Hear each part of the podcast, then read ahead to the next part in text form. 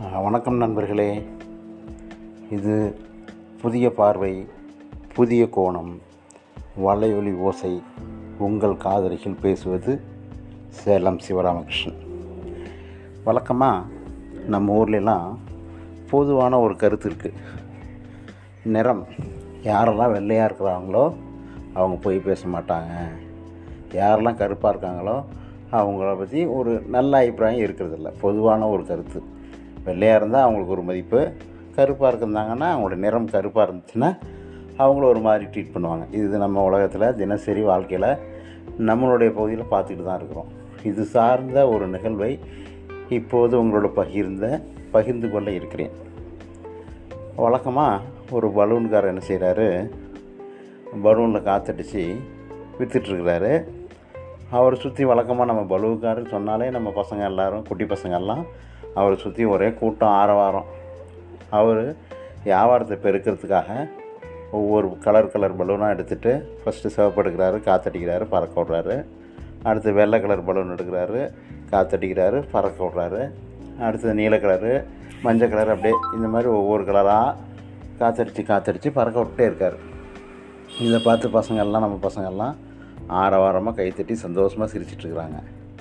அங்கே நம்மளுடைய கருப்பின மாணவர் ஒரு சின்ன பையன் கருப்பின மாணவர் என்ன செய்கிறாரு அந்த பலூன்காரு எல்லா கலரையும் விட்டுவிட்டார் ஒரே கலர் மட்டும் கையில் வச்சுட்டே இருக்கார். இன்னும் விடவே இல்லை.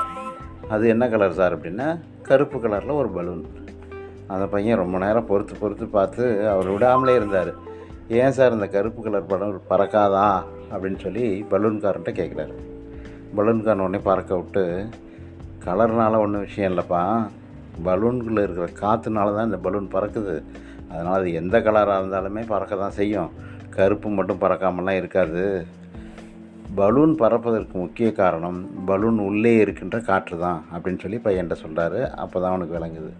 இதுலேருந்து என்ன விஷயம் நமக்கு புரியுது அப்படின்னா ஒருத்தர் வந்து சிவப்பாக இருக்கார் அப்படின்னா அவர்கிட்ட நிறைய அறிவு இருக்குது நல்லா பேசுவார் உண்மை பேசுவார் அப்படிங்கிறது பொருள் இல்லை.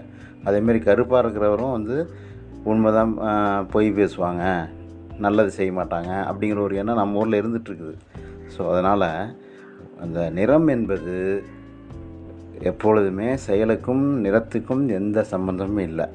நிறம் நிறம் வந்து எப்படி இருக்கணும் அப்படின்னா நிறத்துக்குள்ளே என்ன இருக்குது அப்படின்னா நம்முடைய உள்ளம் நம்முடைய செயல்.